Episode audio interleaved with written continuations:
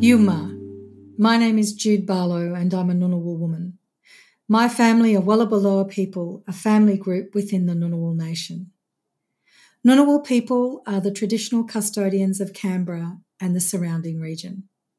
And my ancestors have lived on this country for thousands of years, from the mountains to the life giving rivers.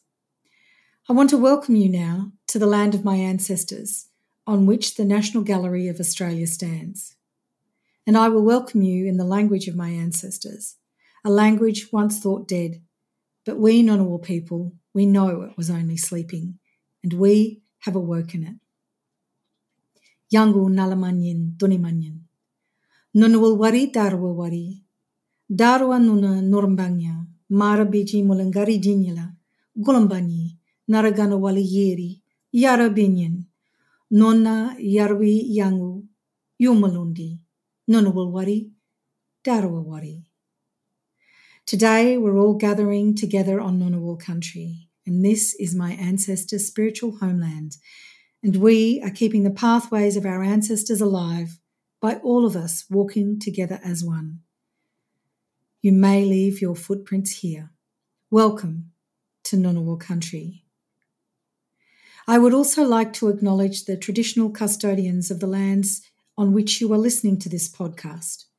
And I pay them my profound respects and thank them for their many outstanding contributions to the life of this nation. Janimaba, thank you.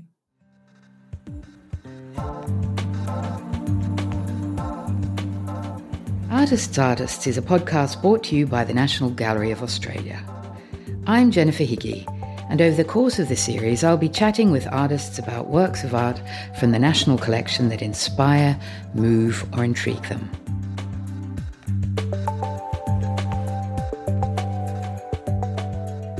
Bridget Riley is one of the most innovative and radical painters of the modern period.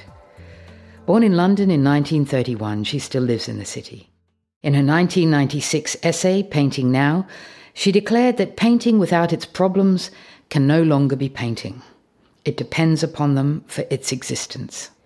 The National Gallery of Australia has 15 works of art by Riley in its collection, including a new acquisition, Dancing to the Music of Time from 2022. The first work you've chosen to talk about today is by the Australian artist Howard Taylor, who lived from 1918 to 2001. He created No Horizon in 1994 from synthetic polymer paint on marine plywood. It's a curved piece, entirely white, and is just shy of two metres in height. When did you first come across this artist? It was during a visit that I made in the late 70s to Australia. It was planned that I should have an exhibition at the New Art Gallery in Perth. I was very keen to go and look as I have always been very anxious that my work is presented so people can enjoy looking at it. And it is that experience of enjoyment, of looking and seeing, that is the bridge between me and the viewer. But when I got to Perth, there was a strike on the airline, and it lasted three weeks. During that time, Australian painters appeared to help pass the time, which was simply marvellous. That visit to Perth was the only long stay in one part of Australia that I've ever had. And we went out to see Howard Taylor, who they thought, quite rightly, I would very much like to meet and see what he was doing. So we drove through this landscape of Western Australia, this blonde landscape, and arrived at a very small house, clearly built by hand, where Howard lived with his partner. It was extraordinarily dark inside, which was a huge relief. So your eyes became adjusted to seeing things in a different way. And I think that was a very important thing for him. This difference separated the studio and his working life from the landscape. Ah, so it sort of encouraged an interior world in a way. Yes, it did. A reflective one, I would say. The house was very small, but every single little space in it was doing something. And he showed me two things, rather like palettes, that he was working on, which could also be seen as tree shapes. You could hold the stem and look in different ways, which was a nice way of looking at an image. And what was Howard's background? How did he end up here? Well, he'd been in England, he had been in the Australian Air Force, and had taught in an English art school. I think that one led to the other. We talked about the outback, but not a great deal, because it was simply there. It was not something that you could discuss.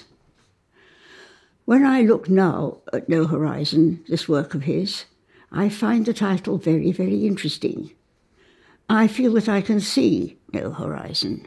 Especially given that he was in the outback, which has huge horizons. And what do you think the title indicates?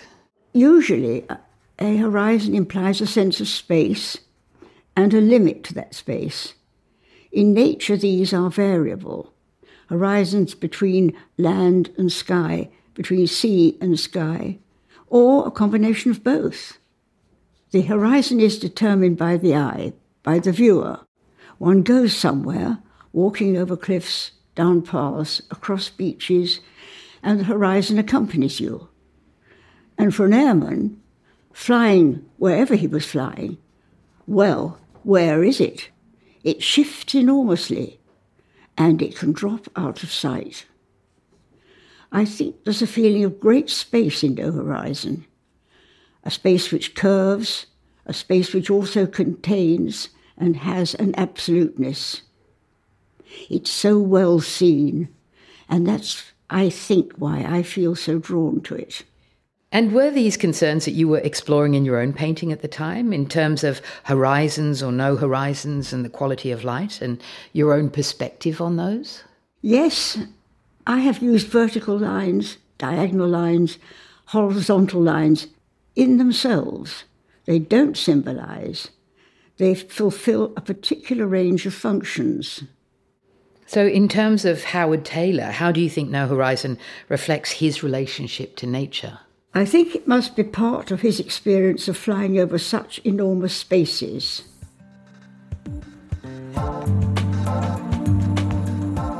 So, speaking about horizontal lines and vertical lines and horizon lines, your own painting, Gamelan, which you made in 1970 using synthetic polymer paint on canvas, is a striped painting which is almost three metres wide.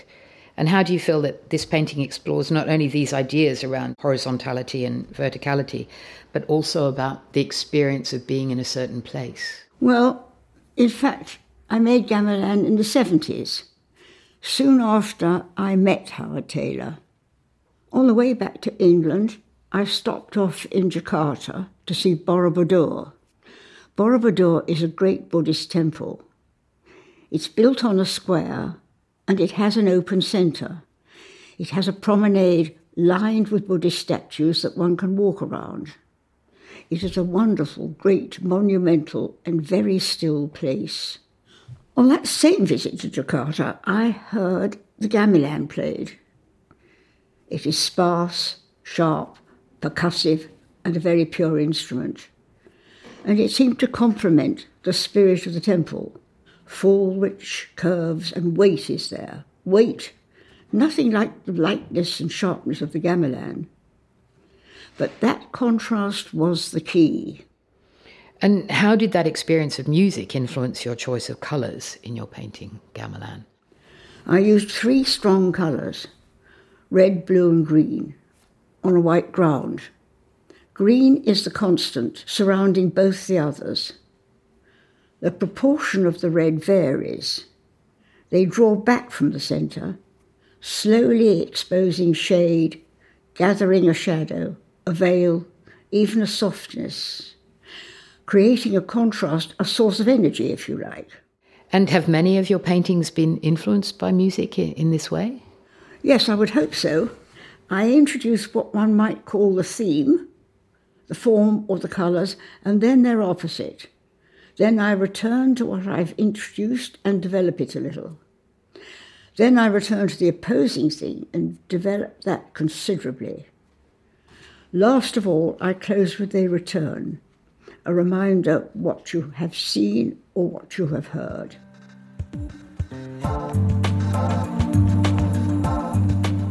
One of your major influences in your painting practices has been the 19th century French artist Georges Seurat, whose painting Study for le Bec du Hoc, Grand is in the National Gallery collection.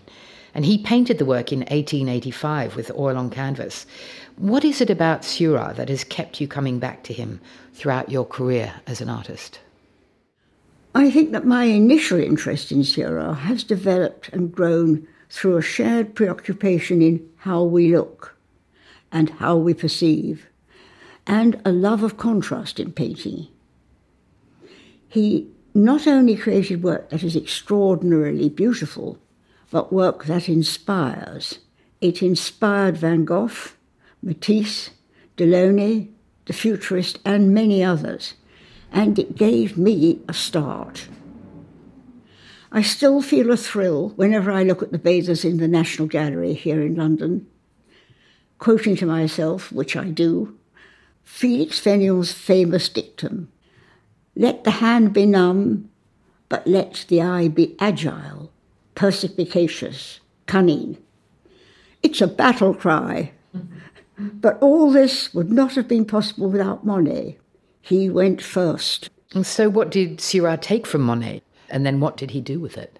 Certainly working out of doors sur le motif, like this study for the Bec de Hoc.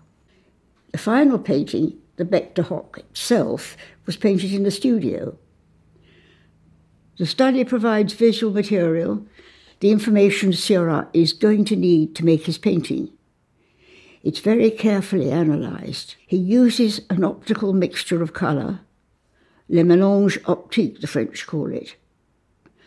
And if you take this mixture apart, you see that this wonderful colour of reflected light inside the cliff has deep purples, reds, oranges, and also lighter colours within it to help the luminosity. These are notes, visual notes, painterly notes for the making of the painting.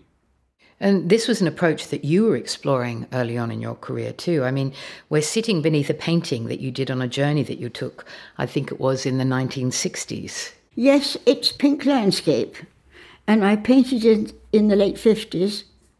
But before that, I had copied a small painting in the Courtauld. But I copied on a larger scale so that I could follow Seurat's thinking. A small painting by Seurat? Yes, the Pont de Courbevoie it's a painting of a bridge over the River Seine seen early on a chilly autumn morning. Seurat divides his colours and applies them with the pointed tip of his brush in separate touches of pure colour, so small that they blend and mix together as you look, so your eye will be doing the mixing. And this active looking engages you the viewer plays a major role in the making and realizing of a work by Seurat. So, in terms of this wonderful artist, in a sense, taking notes when he's making a painting, it's a form of investigation, which is something that has deeply informed your work, of course, which has always been a form of investigation into looking and a response to looking. Yes, it has. It's a thrilling and mysterious thing. Looking, what one can see and understand, can be honed with exercise and interest. It's an extraordinary and rewarding journey for anyone able and willing to undertake it. One of the other themes of our conversation today, I think, has been about journeys. We've been to Indonesia, Australia, and France. Travelling and looking. so maybe we could finish off with another journey The final artwork you've chosen is Blue Poles by the American artist Jackson Pollock, who was born in 1912 and died in 1956. And he made Blue Poles in 1952 out of oil, enamel, aluminium paint, and glass on canvas. It's a huge painting at almost five metres wide and two metres high. And I'd love to know how you first came across Pollock's work. Painters in England had heard about Jackson Pollock and new American painting for quite some time before I had the opportunity to go to America. There had been an exhibition, the new American painting at the Tate. We had been, of course, either growing up or those of us who were older, preoccupied by the war. But we were aware that America, having had relative peace, had been able to carry on, to keep the flame burning. And so we were really very, very interested to see what they had been doing. Could you tell us more about this exhibition at the Tate? It was altogether thrilling, that American show at the Tate. But the one painter that stood out was Jackson Pollock, hung towards the end of the exhibition. He was far more advanced than anyone else. A little while later, Bryan Robertson put on a spectacular exhibition of Pollock at the Whitechapel Gallery. It was the Whitechapel in its original form. You came in straight off the street and walked into a very large exhibition space with a few specially built low brick walls painted white.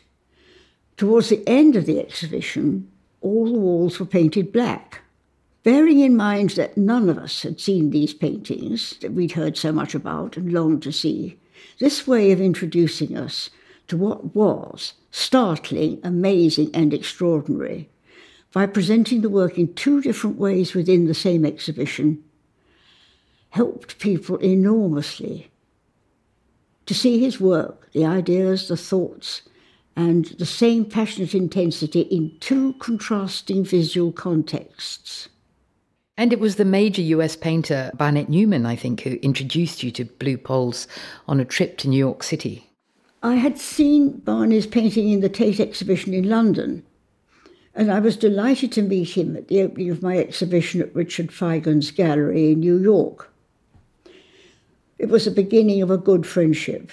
He and Annalee took me to see three wonderful abstract expressionist paintings in Ben Heller's apartment one by Mark Rothko, one by Barney himself, and Pollock's Blue Poles. We talked about the paintings, and Annalee pointed out a new colour in Barney's painting, and we studied Blue Poles for some time in silence. It was physically stunning and exactly what it should be. and what is that? A great painting. Mm. It was thought that Barney might have suggested the poles to Pollock, and I wondered whether this was so. And did you ask Barnett Newman if he had suggested the poles? Yes, I did. He didn't answer immediately, but standing back, straightening himself, he said, Jackson's painting. Jackson signed it and pointed to the corner, down there. I want to thank you very much, Bridget Riley. It's been absolutely fascinating talking with you today. Thank you, Jennifer.